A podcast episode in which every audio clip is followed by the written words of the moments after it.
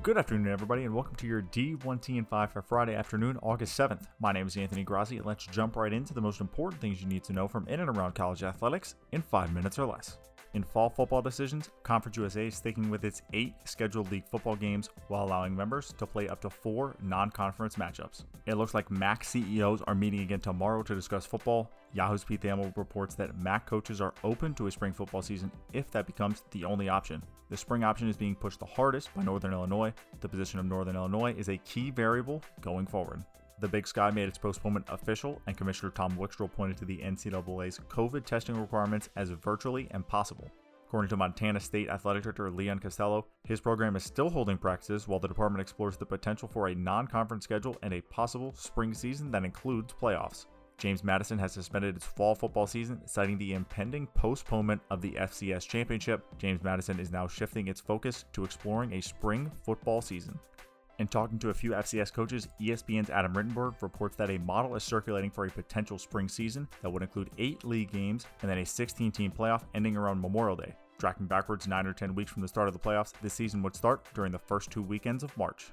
Yahoo's Pete Thamel reports that key items being discussed by the Football Oversight Committee include how many games constitute a season from an eligibility standpoint. Does the NCAA give a one year eligibility extension to fall athletes like they did in the spring? How would that work in football if schools decide to pay for scholarships, Would seniors not count against the 85 scholarship limit like with spring sports? And could these decisions influence athletes' choice to opt out? In an open letter to Buckeye Nation as a response to the hashtag Big Ten United movement organized by College Athlete Unite, Ohio State football captains expressed confidence in the university's COVID 19 safety standards and acknowledged that the team has chosen to be here and wants the chance to play this fall. While the letter doesn't criticize the intent behind Big Ten United, it states plainly that the movement doesn't adequately represent the Buckeye student athlete experience and is complementary toward athletic director Gene Smith. The letter saying, quote, We respect these thoughts about safety and protocols may not be shared by all student athletes across the country, but as Ohio State Buckeyes, we stand with the decisions of our athletic department and conference. In return to campus and competition updates, Syracuse football student athletes elected to sit out their first preseason practice on Thursday due to COVID 19 concerns. In a series of team meetings with head coach Dino Babers and athletic director John Wildhack, players shared their apprehension that other ACC programs and non conference opponents won't adhere to the same safety standards as Syracuse student athletes. Charleston Southern also canceled its first day of football practice after players shared concerns about the department's COVID protocols and safety standards. All future fall camp practices are now to be determined. Southeast Missouri State has temporarily suspended football practice due to the uncertainties in this ever changing environment and will resume training when it is appropriate to do so. Michigan reported six positive COVID 19 cases out of tests conducted on 435 student athletes, coaches, and staff between August 1st and 7th. To date, 1,440 personnel have been tested with 35 total positive test results.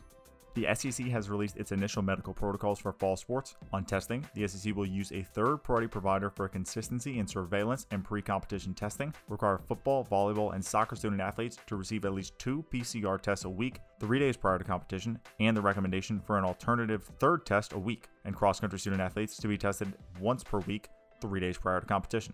All coaches, staff, and non competing personnel will wear face coverings on the sidelines, as well as cross country student athletes at the starting line.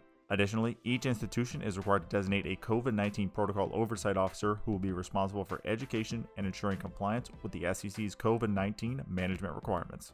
While Clemson head football coach Dabo Swinney has long opposed implementing a pay for play model, he recently expressed support for revenue sharing in college football as long as financial payouts are tied to graduation, after Big Ten and Pac 12 student athletes launched a push for change over the last week. Swinney saying, quote, I've always been in favor of giving guys a lump sum. I've always said it's the modernization of the scholarship. According to Swinney, the Tigers have hired an outside marketing firm to assist players if and when NIL rules are passed. Minnesota has launched the United Are We fundraising campaign in an attempt to offset losses of up to $75 million if fall sports seasons are canceled. As part of the campaign, season ticket holders will have the option to exchange unused tickets for charitable donation. A pair of personnel notes North Carolina baseball head coach Mike Fox will retire after leading the Tar Heels for 22 seasons, leaving as the winningest active coach in Division I baseball and the first to lead an ACC program to four consecutive College World Series. Associate head coach Scott Forbes will take the reins as the 25th head coach in program history. Liberty President and Chancellor Jerry Falwell Jr. is taking an indefinite leave of absence effective immediately.